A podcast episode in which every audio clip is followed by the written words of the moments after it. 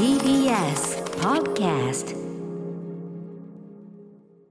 時刻は間もなく7時47分です。TBS ラジオキーステーションにお送りしているアフターシックスジャンクション。パーソナリティのライムスター歌丸です。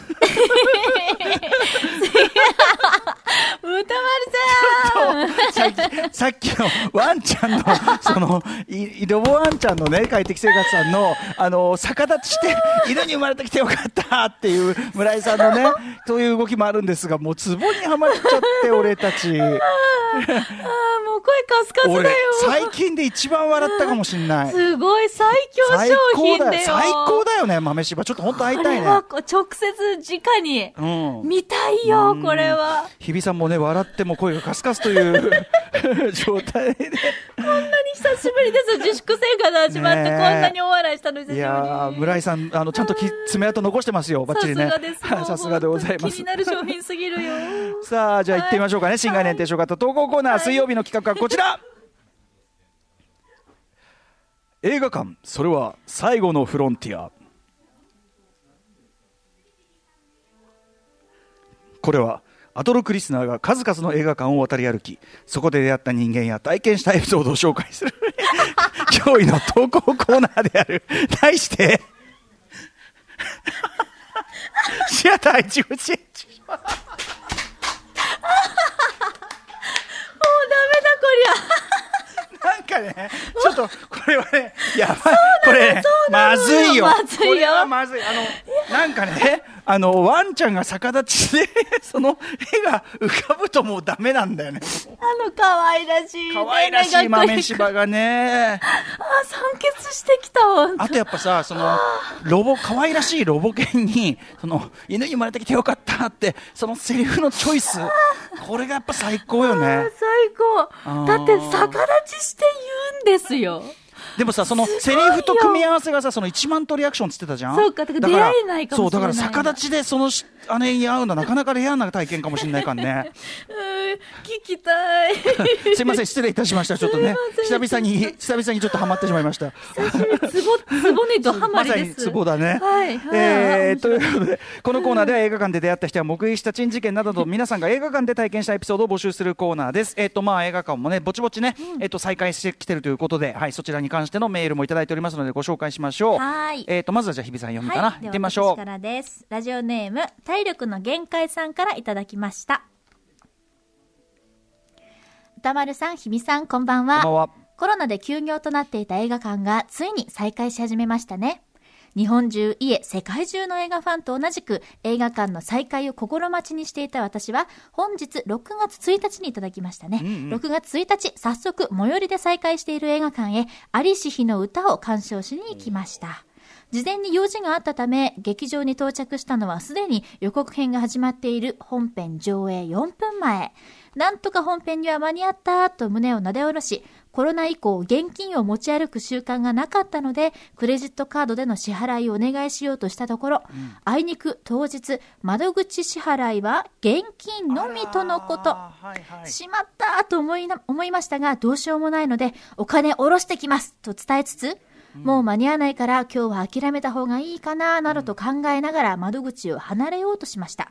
すると、我々の様子を見ていた責任者らしき女性スタッフの方が、お代は後で結構なのでお入りくださいと声をかけてくださったのです。え、いいんですか？と驚いていると、はい、とりあえず連絡先だけ書いていただけたら大丈夫です。とのお言葉。本編の上映時間が近づいていたため、ありがとうございますと一礼し、急いで連絡先を記入して、慌てて劇場へ入りました。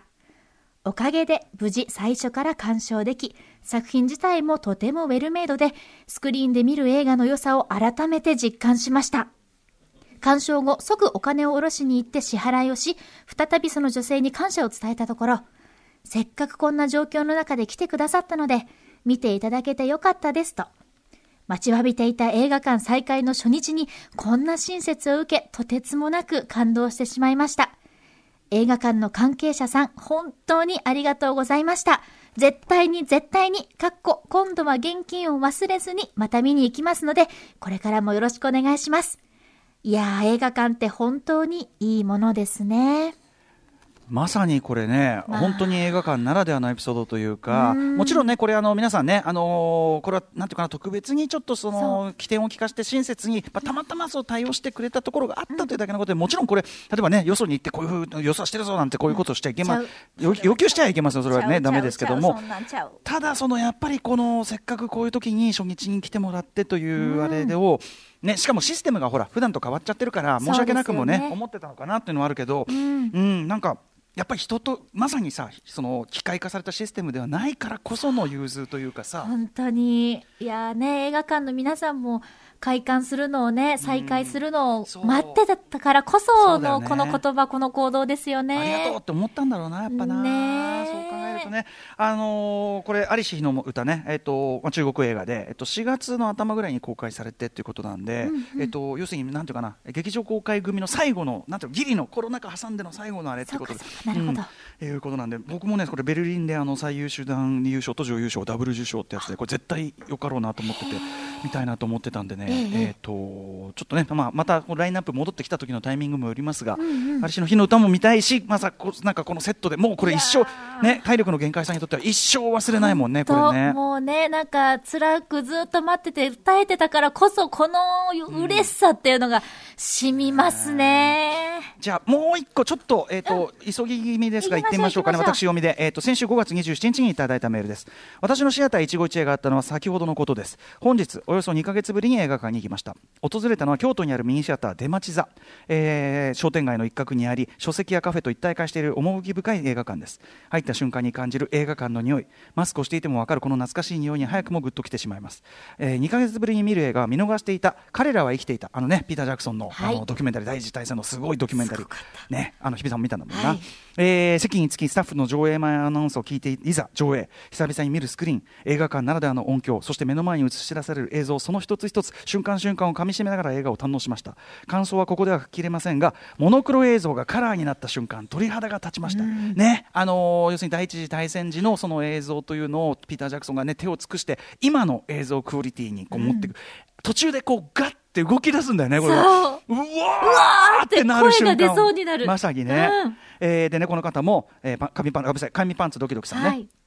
えっとえーこんな瞬間があるから映画館通いはやめられないんだと改めて思いました。この2ヶ月、えー配信動画に助けられてきましたがやはり映画館で見る体験に勝るものはありません。今映画館近くの鴨川の川沿いに座り水の流れる音を聞きながらメールを書いています。そんな私の頭の中は次どの映画を見ようかなということでいっぱいです。ありがとう。映画ありがとう。映画館。ああ映画館って本当にいいものですね。紙パンツドキドキさんです名前を読みませた。